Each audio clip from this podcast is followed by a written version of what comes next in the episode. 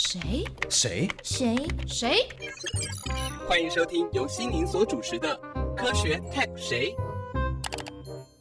大家好，欢迎收听《科学 Take 谁》。在今天的节目开始之前，我先 take 一下我自己。我是心灵，本来是个文青，因为想要变科青，所以呢，我们有了《科学 Take 谁》。那每一集呢，我们会邀请不同的科学人现身说法，不管你是文青、愤青、绝青、废青。还是什么体重有多轻，通通被科学家圈粉当科青吧。今天我们要来 take 的这一个科学家呢，他的 hashtag 真的非常的多，而且每一个 tag 都非常的重量级。首先呢，他是一位不按牌理出牌的昆虫和生态学家。再来呢，他还是一个很会拿奖的。编辑和作者，他从二零零五年到现在写的七本书里面，有五本都拿到了国家出版奖，这个中奖率真的超级无敌高的哦。再来呢，是他写的书呢，大部分。都跟南岛民族植物有关。诶，这个南岛民族植物是什么呢？我们等一下可能要请我们的这一位科学家好好的为我们聊一聊。那我个人有一个幕后的八卦是，听说就是非常的不想写，可是又继续一直写，然后可见他其实投入了非常非常多的情感在里面哦。好，除了这个之外呢，他还有一个本业，这个本业也非常的了不起哦。他是管全台湾的植物园。也就是国家植物园系统的总组长，而且除了管这个植物园之外，听说最近植物园还在盖一个方舟。这个方舟是那个圣经诺亚方舟里的方舟吗？那还是到底能够上这个方舟的都是什么样的生物呢？我们等一下也要好好的来听他说一说。所以我们欢迎今天的科学 take 谁？take 的是董景生老师，大家好，老师，你要不要就先跟我们讲一下，就是为什么大家都说你是不按牌理出牌的科学家？那是大家说啊，呃，我自己的训练背景是，其实我有森林系的背景，但是我后来博士文凭我拿的是昆虫学。那就一般人的认知来讲，那个不管是森林或者是昆虫，它都是。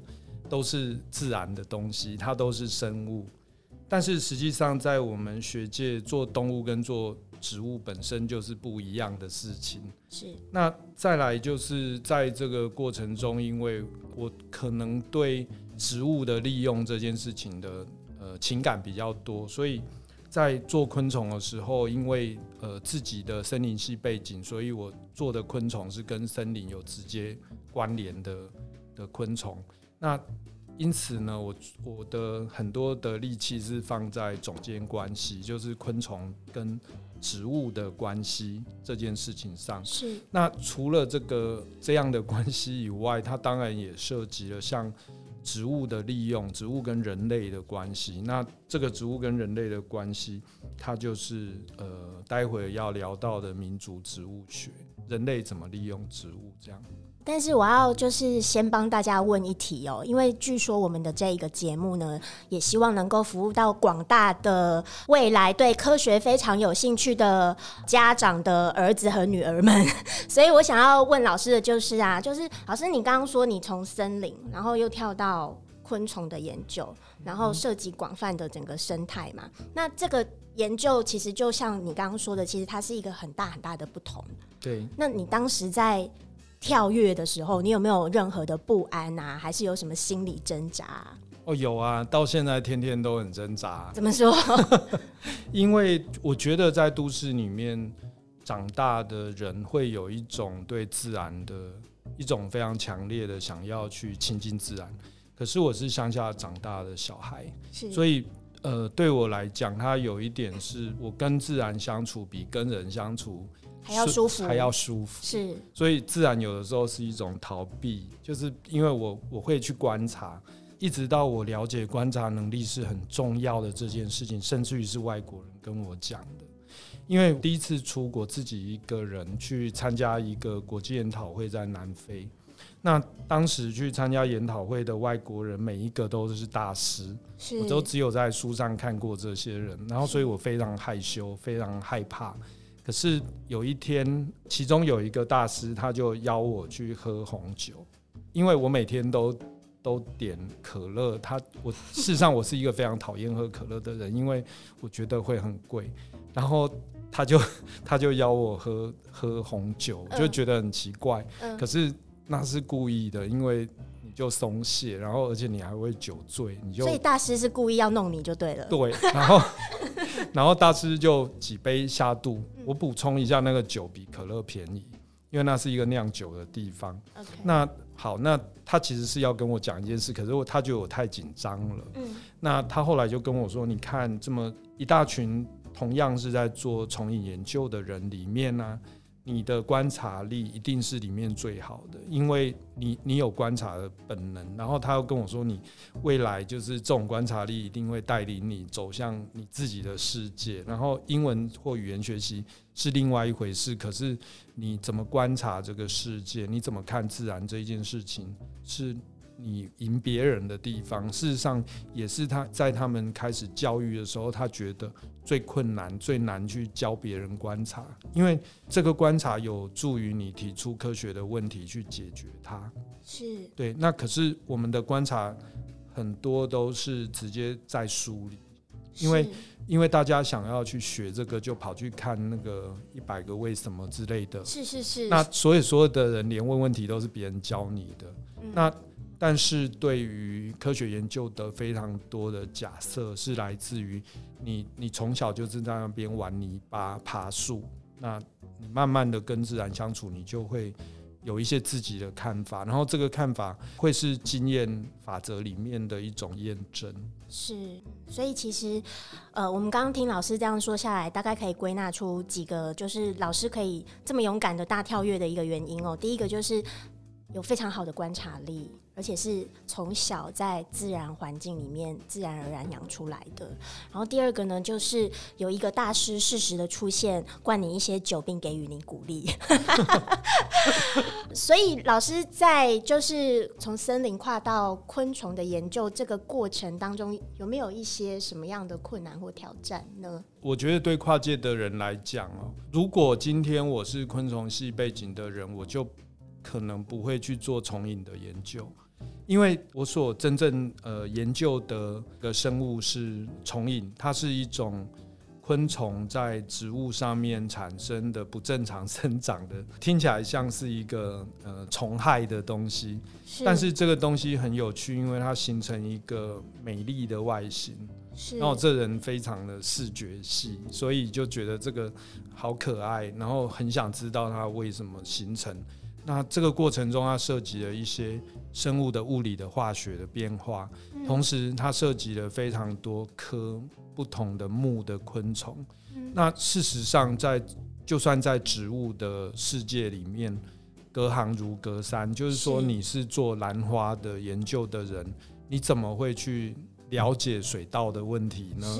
那同样的，你在做膜翅目的、做蜜蜂类的昆虫的人，你可能。也都不了解跳蚤，所以由于我根本不是这个这个领域一直就是什么从小抓蝴蝶起来这样的人，所以就跳进这个领域的时候，那个是匹夫之勇，就是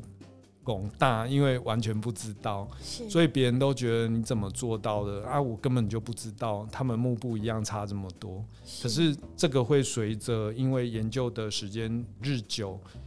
慢慢就会发现，哦，原来我不懂这个木的原因，是因为，呃，我不知道它基本的逻辑。那这个时候，我的观察力的确是有有让我，呃，得到一些优势。那这里我可以先岔提问一下，就是那像我们可能很多，包括我在内啊，还有很多听众啊，我们就已经错过我们的小时候活在自然里了嘛？那我们要如何亡羊补牢，就是补一下我们的观察力呢？我们现在有还是有非常多，就是我觉得走出户外永远是最重要的事情。是，可是你如果从小就已经错过了那个接触自然的黄金时期，怎么办呢？对，那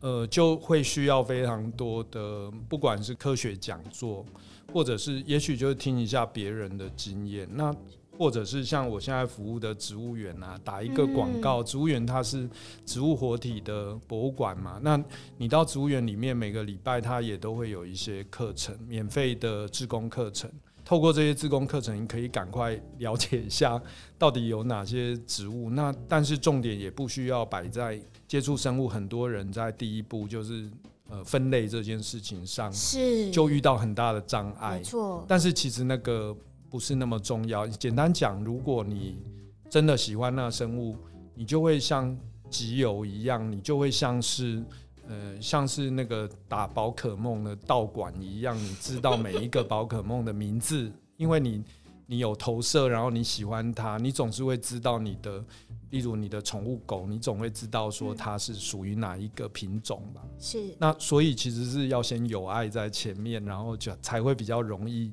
去想要去记它。是那即便是你根本就是不想要，你觉得呃你非常那个全知全能，然后你出去外面只是要感受那个生物的能量场，那也没有关系，因为其实就是走出去，然后接触它，多多花时间。事实上，在跟自然对话过程，也是跟自己的内心对话。是，那我们也知道啊，就是刚刚其实呃很快的听了东京生老师他的学习过程的这些跳跃，但他其实呢。那个超展开的部分呢，还不止在这个学习的经验上哦，就是像我们刚刚说到呢，他其实董老师非常的喜欢写作和出版，那也他也写了好几本书，然后参与了很多本书的编辑，而且最厉害的就是呢，这个中奖率非常的高哦，有七本书里面呢，有五本都拿到了国家的出版奖哦。就是我其实很好奇评审有没有，就是可能一看到，哎，这哇，董老师又得奖了，接连得奖的常胜军哦。那老师要不要讲一下，为什么除了科学研究之外，你会对于写作和出版有这么多的热情？哦，那是因为我很爱买。没，因为我最大的困扰就是，因为我我听过我的同业有有一个朋友，他租房子去放他买的书，那但是我有一天听到另外一个朋友就批评这件事，他就说这是什么时代，你们到图书馆去读书就好了。那可是我的心态是，如果每个人都到图书馆去图书，那出版业就倒光光了。是。那我知道文化部现在有那个，你到图书馆去借书，他就给那一本书一笔钱，有一个那个有一个这样的租金，也不能说租金就是有一个奖金的回馈奖金的计对对对划。可是像这样子的问题，比较是如果大家不常常去使用这些书，对我来讲啊，因为我可能比较老派，我试过一些电子书，但是我觉得质感还没有符合我对书籍的那个翻阅的热情。是那因为我实在太太爱买书，所以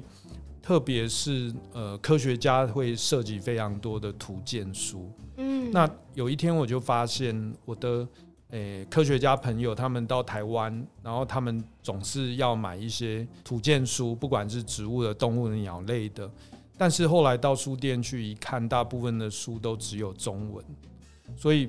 后来我就想说，为什么没有人考虑到这些？像我出国买了一大堆泰国语、越南语，然后呃斯洛伐克语的这些图鉴，但是我回来根本就只能够呃查到这个学名，因为拉丁文学名是一样的。嗯那科学家除了拉丁文学名以外，我很想要从这些书里面知道一些更多的知识，是可是没有人这么做，所以后来就觉得好像买到这么多，看了这么多，好像可以自己写。所以就是一个出于自己不满足，所以自己跳下来做就对了。是是，然后就心里就会想说，如果我做，我想要做什么样子的 嗯书？那所以可能跟别的作者比较不一样，是我在出版的过程中，我参与了非常多的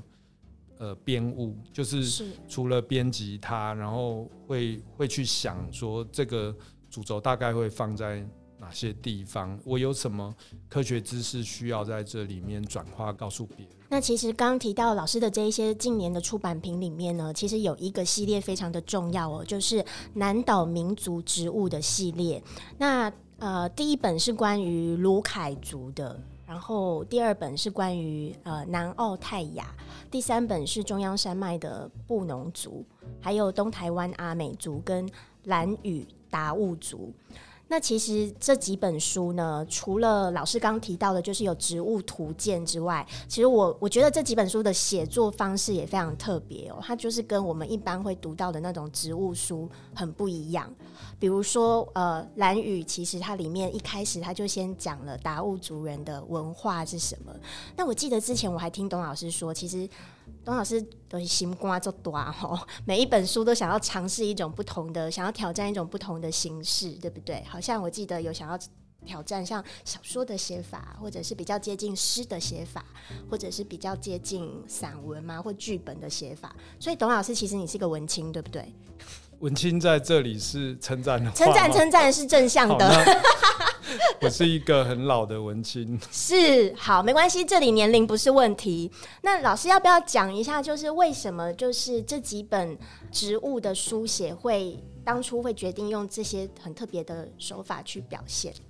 呃，我觉得我觉得出版之前要有很强的动机，然后这几本的这几本书籍最主要会出版的原因，是因为我多多少少在当地投入了一些时间的研究。那可能要从第一本南澳泰雅的民族植物说起。那本书是一个林业试验所的研究计划。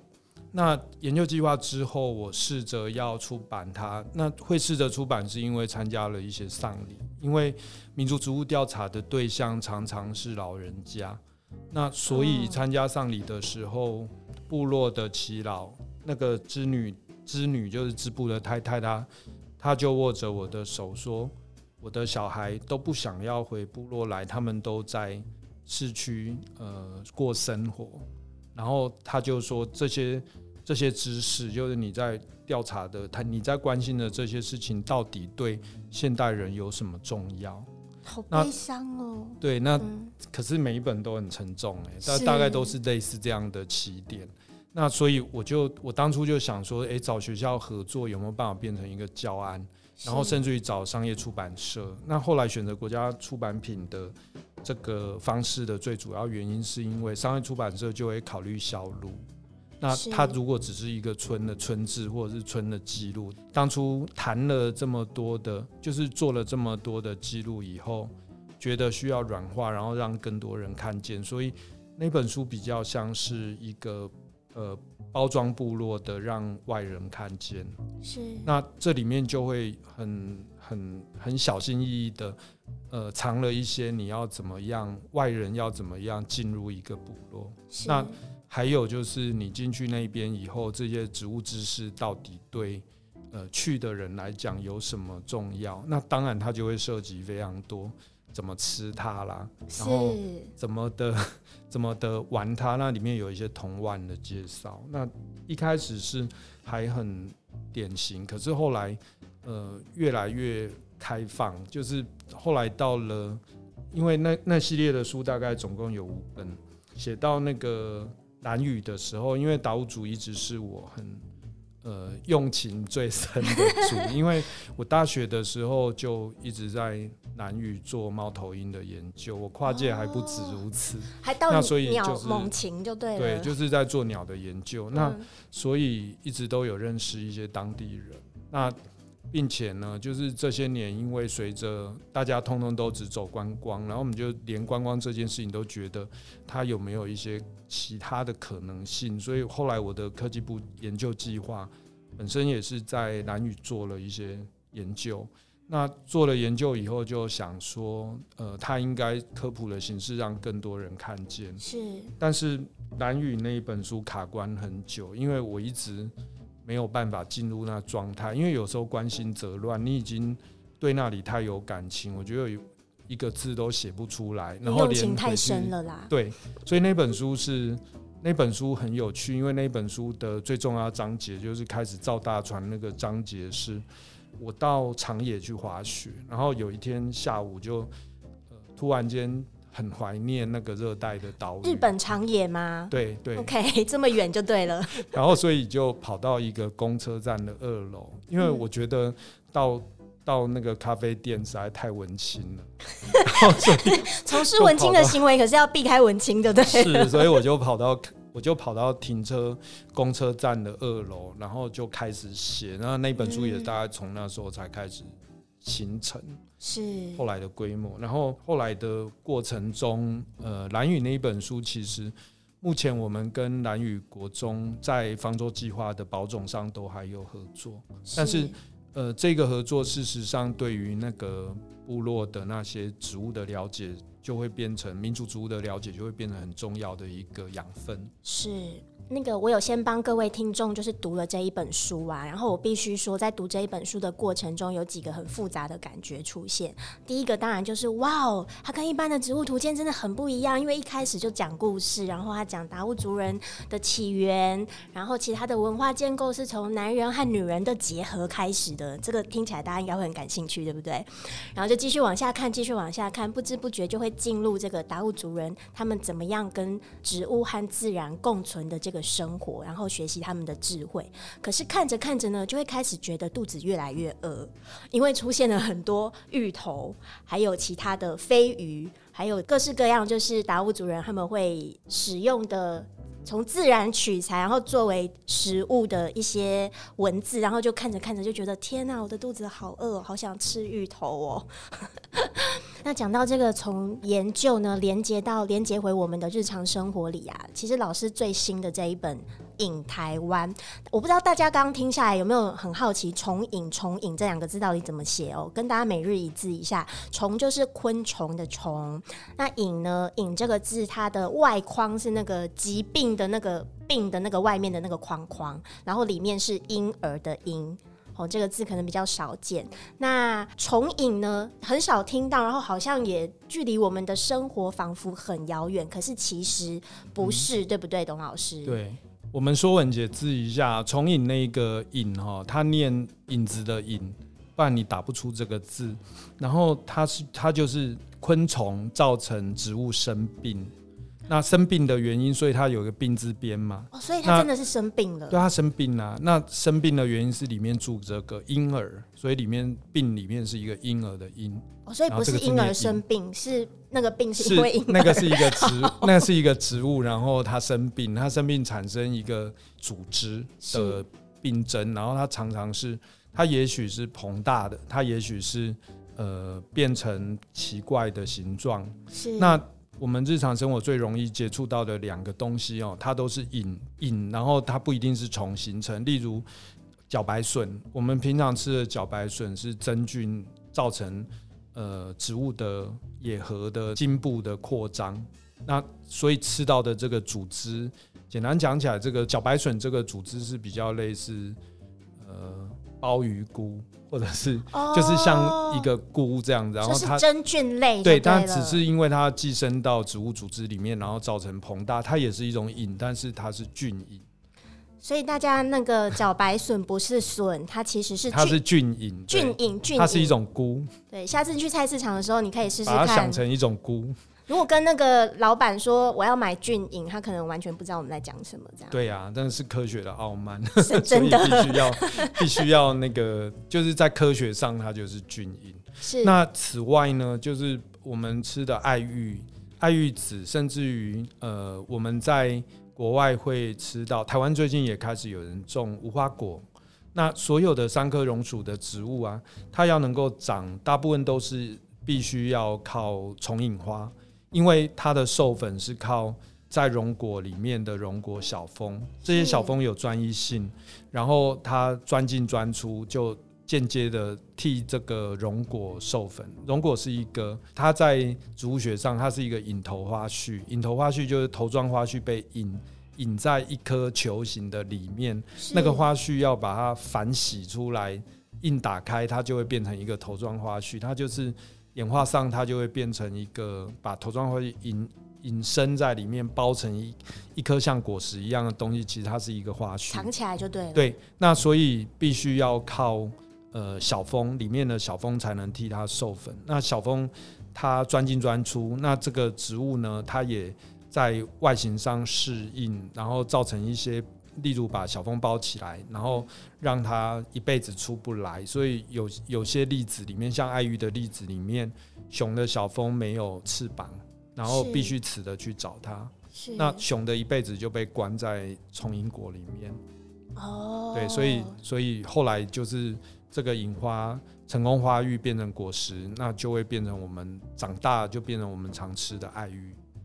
所以爱玉大家也是瘾哦，是重瘾。对，是重瘾，是重瘾。但老师刚提到的这一些，比较像是他们可以和谐共处的例子，对不对？对，那但是其实我知道老师之前也有做一些研究，是关于它其实这个重变成虫害的时候，最有名的就是刺桐树，对不对？呃，变成虫害在国外也有几个例子。那刺桐它这个，因为刺桐是民族植物嘛，也是南岛民族植物。民南岛民族植物意思是南岛语族，这个全世界分布最广泛的民族，他们所使用的植物。那它不一定是原生种，是它有时候是像小米，它不是原生的，它是从呃不同的区域因为有用，然后就被带带回来。嗯那刺桐这个植物，它在南岛语族里面是重要的月历植物。它开花的时候，你就可以把它当成一个飞鱼季的开始，或者是当成一个、呃去去种小米或种水稻的开始。它是我们的阅历就它是我们的了月历，对，它是南岛民族的月历，它也是平埔族的月历。是那这个植物呢，被感染了从非洲来的刺桐幼小蜂，它是一个造影的蜂类，所以在台湾的南部、东部、呃中部都造成很多树大树的死亡，因为它严重的感染之后，由于在台湾缺乏天敌，那天敌的量不太多，再加上植物的组织呃不断的被感染重引，然后就树势衰弱，那这个就属于台湾原生植物的一种脆弱，因为它没有机会嗯。诶、遭逢这么多的外来种，所以这个外来种进来以后，就对他来讲到了末期，当他油尽灯枯，他不断挣扎，不断长叶子，就不断的被感染，到最后生理上面就撑不住了，那就开始变弱，变衰弱以后，有一些菌类就感染进来，这就会间接的造成这个树的死亡。所以是不是很像，就是比如说以前印第安人他们第一次遭遇到这些欧洲移民的时候，那他们身上感染，没有那些免疫，所以他们就完蛋了，这样有的时候入侵种的危害是的确是像很像这个类比于病毒的这个，如果有去读那个枪炮、病菌与钢铁，其实它里面有一些这样的例子。哦是是，好，老师，我之所以要问刺桐啊，其实是因为呢，因为我刚听到你提到说，就是中部、南部、东部的刺桐几乎都中了。可是我两年前啊，在我经过那个万华的那个万华国中，嗯它的对面有一棵好大好大的刺桐树，很漂亮。然后嗯那时候我后来才知道，就是其实有这个刺刺桐幼小蜂的事情。那但是我当时其实我也看不太出来啊，到底那个树有没有病虫害。所以北部其实的刺桐有比较幸免于难吗？呃，北部的状况稍微好些，最主要的原因可能也不是因为管理机制的关系，而是因为北部的雨量跟那个天气，因为哦。当它严重感染以后，它需要水，然后它需要水的这个季节，就是台风季前后的这个季节，在南部刚好就是旱季。哦，那所以因为旱季连续一段时间旱季，它生理受阻，所以就是。就就造成那个树会死掉。那北部比较没有这样的问题。所以真的是一环扣着一环哦，气候、环境这些，其实每一个因素都是环环相扣的。对对，有的时候，呃，就是就好像我自己关心的事情，生态上面有非常多呃，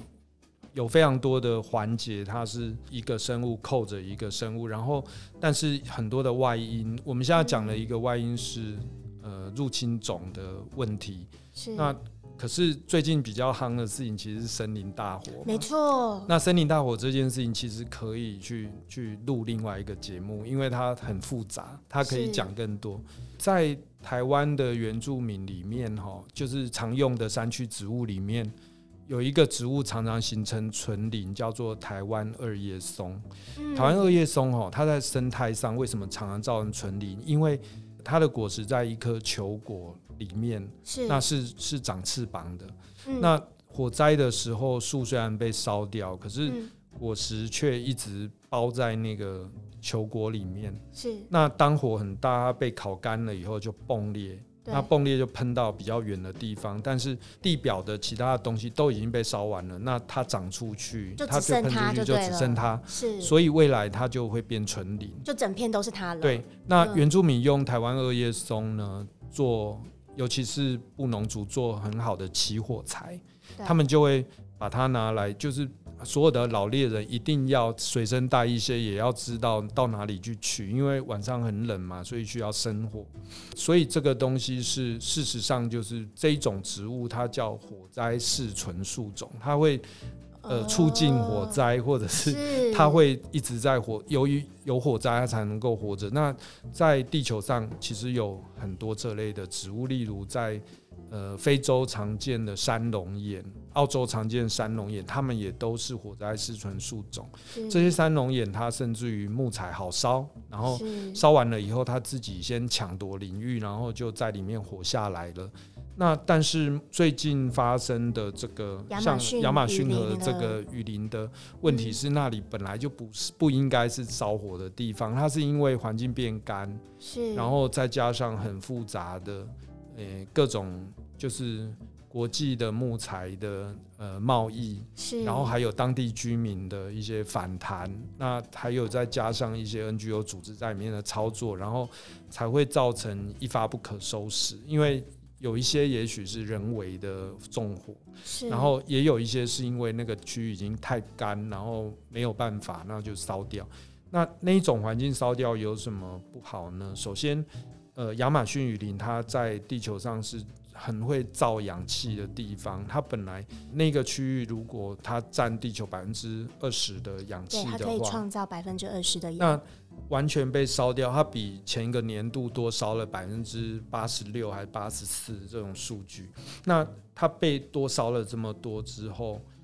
它变成第一个，它没有这样的回复力，然后很快碳吸醇受到影响，就是固氮能力受到影响。同时最严重的是，因为那个热带雨林也是生物多样性最重要的地方，很多种类，包括我研究的虫蝇在呃巴西，其实目前刚开始在热烈的进行研究，那嗯，但是也没有机会了，因为被烧掉就没有。通通都消失了，对啊，那所以这个其实是呃，早期在美国林业署他们曾经一直在讨论野火这件事情。他们当初在某些国家公园，因为有火灾适存树种，他们觉得是不要救火的。那后来就是离得比较近，就是说，如果是人为造成的，或者是因为一个异常的环境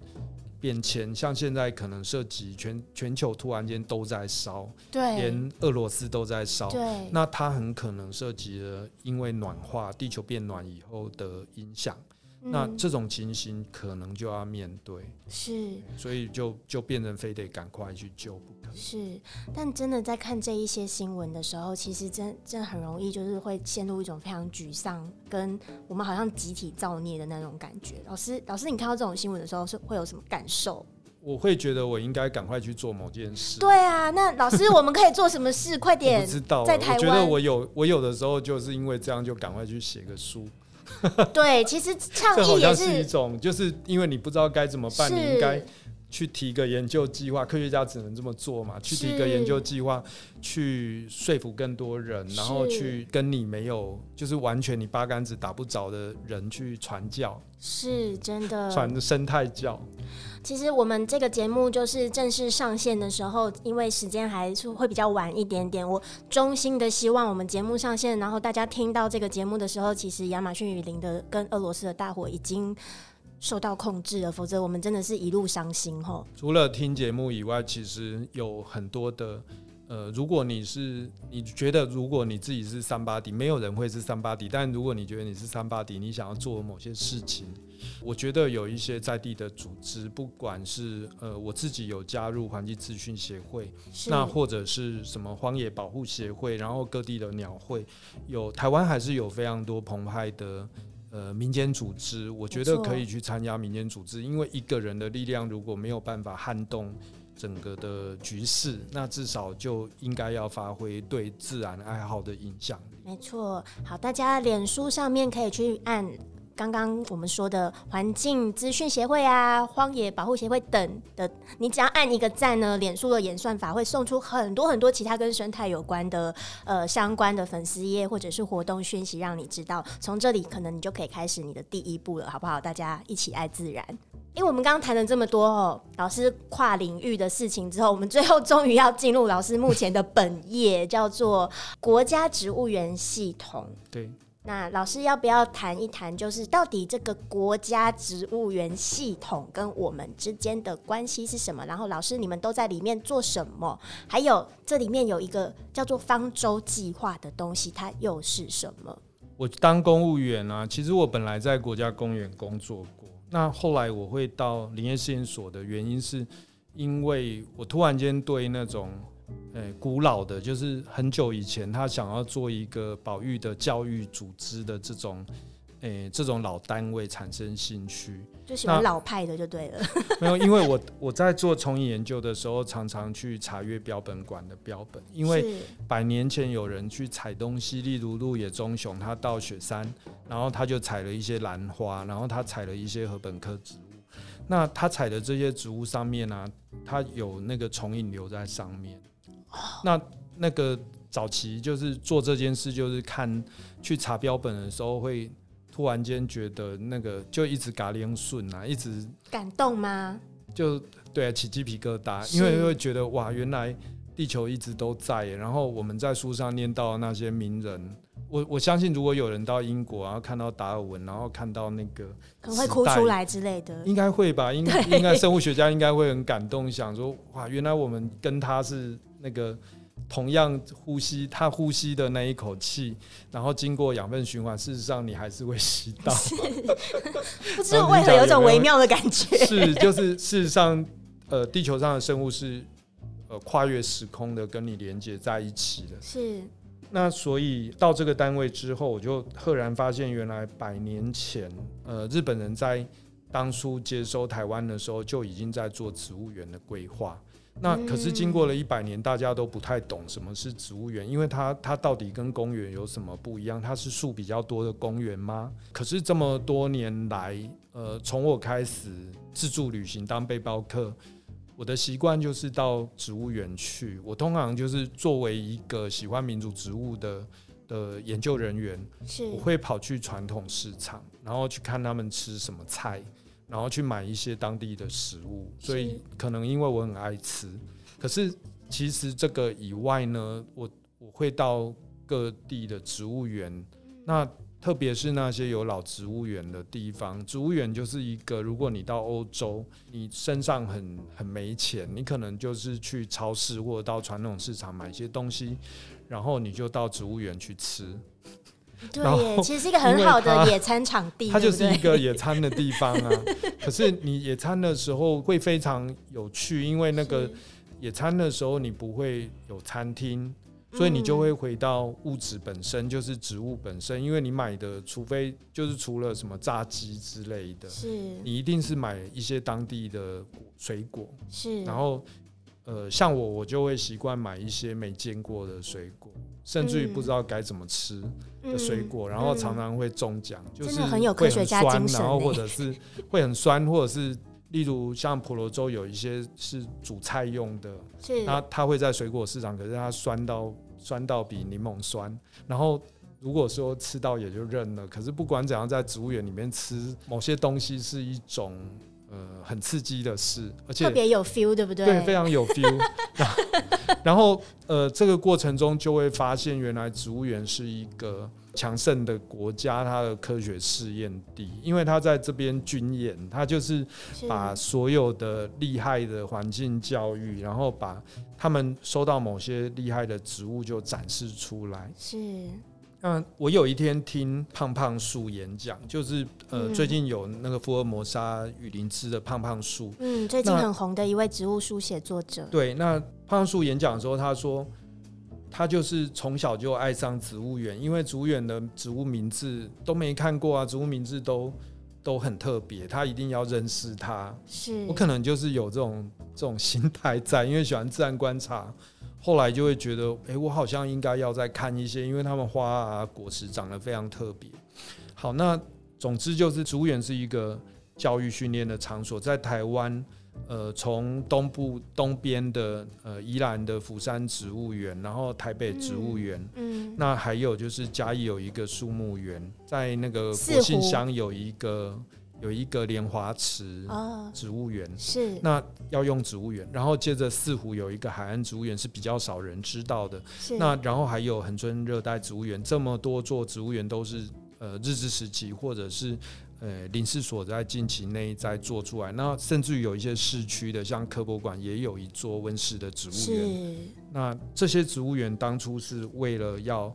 教育大家植物的知识，嗯，可是它长期蒙尘，因为大家太缺乏绿地。身为在台湾生活很很可惜的事情，就是我们绿覆率太低，所以我们常常就会到植物园把它当公园用。但是在国外植物园做什么呢？他们事实上也做当地的保种。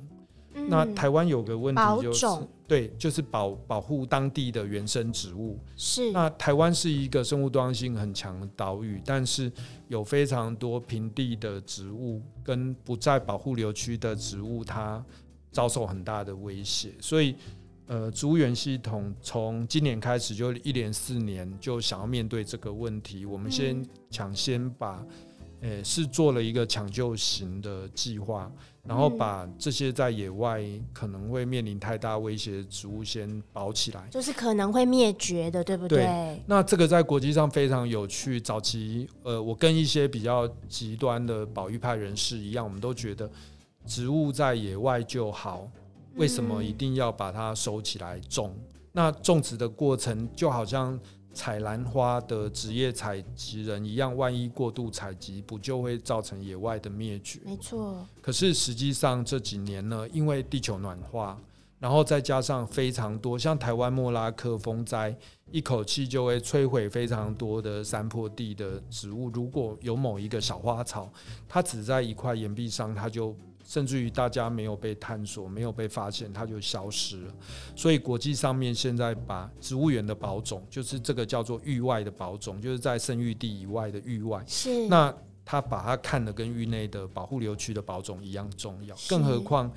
如果我们人只是把一个地方圈起来说这里是保护流区，人不准破坏，它也不是一个积极的行为，因为这个地方有可能像亚马逊热带雨林，一把大火就烧掉，你却不能做任何事。所以，像亚马逊这样的地区，虽然它的气地最重要，但是它周边的科研机构，例如植物园，它也有一些责任，必须要把最稀有的东西赶快先保一些种在这个植物园里面。那在保种的过程中，他就要顺便做教育宣导，告诉这个国家人民它有什么植物，这些植物为什么重要。是，所以这个听起来真的是非常的重要哦。方舟把所有的这一艘方舟，它其实特别是为了野外受到威胁的、可能会灭绝的植物而准备的。对，那所以未来的我们的刚刚提到的这几个植物园，他们可能都会扮演这种方舟的角色嘛？对，对，对。我们会希望能够透过，例如像有一些区域性的点，例如兰屿高中，他们做原住民的民族植物，这个又跟民族植物可以扯上关系。是因为事实上，我们刚刚有讲过，如果跟呃喜欢自然的人有一些焦虑，因为会觉得地球怎么办呢、再这样搞下去，可是不要忘记，真的是成也萧何，败也萧何，因为今天的这个破坏是人造成的，地球会反扑。可是事实上，人也可以正面的发挥一些力量去影响。好，所以大家奉劝各位，就是不要因为看了太多的新闻哦。我身边就有一些朋友最近很厌世，就说人类干脆全部毁灭算了啦，我们看看人类怎么样毁灭，大家其他的物种可以留下来。可是大家不要那么悲观，不要那么自毁，就是我们其实是可以发挥我们的一些力量的，对不对，对老师？所有的人都会死，最后，但是我们在死之前可以做一些什么有用的事？是，那如果说你对于这个保护植物，或者是你甚至连保护都还没有那么强烈的感觉的话，真的可以去植物园走一走，然后呢，可以去看一看，就是呃植物园里面所抢救回来的这一些呃受威胁的植物，它们到底长什么样子？也许有些你搞不好小时候就在你家附近看过，只是你从来不晓得，对不对？嗯，对，我不知道我们的听众朋友是呃哪一个年代吗民民族群，因为我们最近在植物园遇到比较多的问题，就是已经经过很好好多代都市的小朋友没有看过花生长在土里是很很自然的现象。可是哦可是甚至于像现在，诶、不知道龙眼长怎样，或者甚至于没看过芒果长在树上，也变得越来越多。那所以我们就是可能就是想要表达我们年纪蛮小，我们就说其实我也没看过龙眼长在树上，没有龙眼就是长在树上，没错，大家。所以其实，在植物园里面，就是我觉得等于是不管你是什么样的年纪，其实你都可以去重新建立一个呃跟自然的关系，而且这个自然真的离我们没有这么远。龙眼、芒果在水果摊上面的这一些都是植物，是啊，因为目前哦，在亚洲各地也都有类似，就是因为人跟植物的距离变得越来越遥远。嗯日本开始，东京把石农呃放在公寓大楼，他们他们在公寓大楼种水稻，嗯，种种水稻吗？在自己的公寓种水稻吗？对，因为他们很担心他们小孩完全没看过水稻，我真的超越在顶楼种菜了哎、对他们种水稻。那是韩国呢，他们 Kitchen Garden 它发展到一个极致，因为它把一些韩药，就是韩国的特别的药，它也种到公寓阳台上了。那甚至于他们有一些探索是那个都市的生物多样性，然后把一些野花草。呃，嗯有可能扮演的什么疗愈的角色，这些东西都拿出来发展。是那我觉得我们的台湾其实资源并不比别的国家差，我们很爱比说我们台湾生物多样性多高，是但是我们我们事实上在拥有这样的自然资源的同时，又常常一般人，呃，我想是不自觉的去毁灭它。是没错，因为如果你对这些物种更了解，你对分布，你对某些种类它能能对人类做怎么样的生态系服务有更多的认识的时候，呃，就不会一直发生这些让大家觉得很自毁，然后很很悔恨，然后觉得非常无望的这些新闻事件。是。那我们刚刚其实也听老师谈了，就是植物园目前正在发展的一些计划，还有其实植物园这个角色，它绝对不是只是公园而已哦。那我也想要问一个跳痛的问题，嗯就是老师在你的想象中啊，一个理想的植物园或一个好玩的植物园。它可能可以让大家去做什么？其实刚刚你已经提到了嘛，嗯像野餐吗？对，其实那个在欧洲，现在它现在有一个很有趣的计划，叫做 Big Picnic，他是去做植物园合作。，Big Picnic，对对对对，然后那个大野餐计划里面都是包括，例如希腊植物园，他们在古老的图画里面找从前的菜。因为他们从前有吃一些菜，然后那些菜却没有被主流社会、现代没有被现代社会接纳，是那可是这个是生物多样性蛮重要的啊，因为如果是现在暖化，搞不好你要发展更多别的种类。那接着呢，在地中海地区的其他国家，他们也有一个计划，呃，他们做地中海区域的没有被开发的香水植物。因为我们现今所有的香水植物只有集中在少数的几个种类，薰衣草、迷迭香这些种类，它是呃，就是这种干燥气候类型带的区域，可是那个区域的物种其实更多。那当初会被选这几个种类，完全就是在在那个市场经济上面的考虑。是那除了这个以外，一有很多不为人知的种类，这些种类它就慢慢的被被寻找出来，发挥它的用途。所以这个 Big Picnic 它其实是呃，除了生物多样性的再探索，那它也办一整系列的活动，是在植物园里面去跟民众去谈说植物对自己的人生有多么重要。它是一个，也是一种广义的民族植物学，只是呃，因为植物哈对人来讲，植物是阴性的，是一种母亲一样的东西，因为嗯我们可以不吃肉，但是如果植物不存在，可能会死掉，因为它是生，是。它是最初期的生产者。而且我们吃的肉，它们活着的时候也是吃植物，对对对，所以植物植物是非常重要的，而且植物也是药。是。那所以在这样的计划里面，它就是诉诸植物的重要。那情感上面，你只要吃一个东西就觉得很稳定，就就很吸引。有的吃，大家就通常可以有对百分之七十的满足。对所以他们就有一个这样的野餐大野餐计划。那这一类的计划在国外的植物园里面，这个还算是比较传统的。那近代有非常多的艺术策展相关的东西，艺术策展的东西包括，呃，像台北有在那个夜未眠那个嗯那样的艺术展，那样的艺术展在欧洲，它常常是植物园一年里面有一个晚上就是彻夜开。那因为呃，植物园里的植物需要休息，你不可以整个晚上用灯光照它，所以就变成后来就发展成，就是会有个灯会，然后或者是有一个仲夏夜灯光秀之类的，会有这类的形式，然后用艺术的形式去吸引对它的重视。嗯那这几年比较积极的是那个英国皇家秋植物园，秋园是事实上他本来就是一个领领头羊，然后他是一个很会行销的植物园。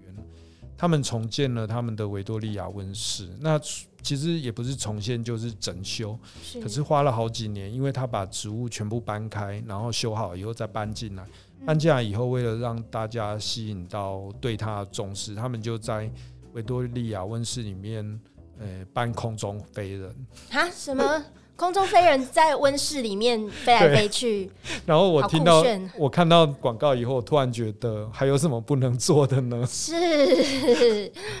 好，我但嗯我相信，其实这么多就是各国的植物园努力在做的，其实都是想要拉近人和植物之间的关系。对，对，那嗯台北植物园去年年底我办过餐酒会，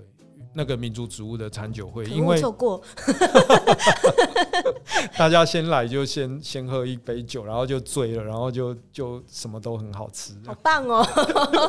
拜托植物园以后常办这种活动好吗？餐酒会之类的。对那它就会有一些民族植物被包装进去，然后一开始大家也觉得，哎、这个好违和，可是事实上它其实是植物园教育的一种手法。没错，对，嗯。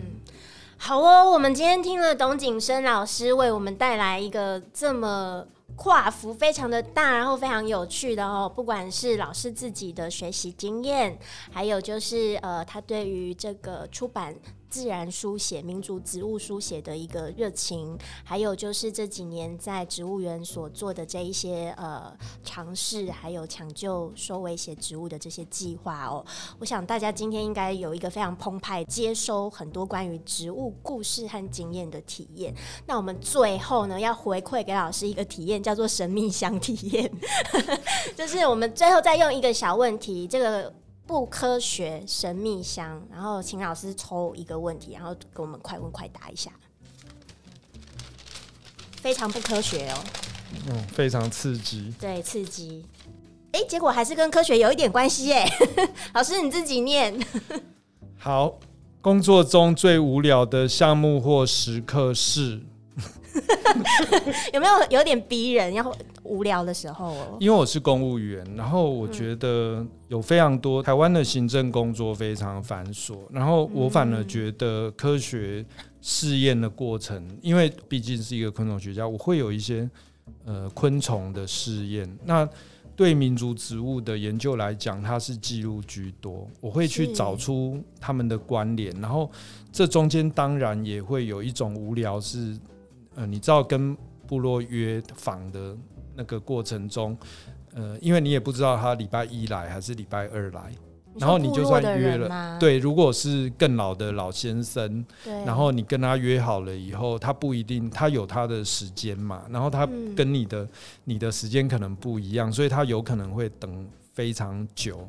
可是这种等待，即便对我对我来讲，即便这种等待都很有趣，可是我觉得台湾在非常多的。呃，行政工作上面的不能简化，是反而我觉得非常无聊。真的对，因为我觉得可能做科学的人不能忍受这种呃不精确，然后不能把力气用在精确对位的位置上。是，所以老师你的迷之声就是公务员的生涯的要处理的一些琐碎细节，就是真的会比较无聊就对了。嗯，对我来讲，可是因为他 他事实上并不是科学工作上面，但是我心里想说，也许这种琐碎跟这种无聊，会让我对科学研究更有热情。哇哦，好正向的一个 ending 哦，老师。好，那我们今天非常谢谢董景生老师来跟我们讲了这么多有趣的故事，谢谢，谢谢。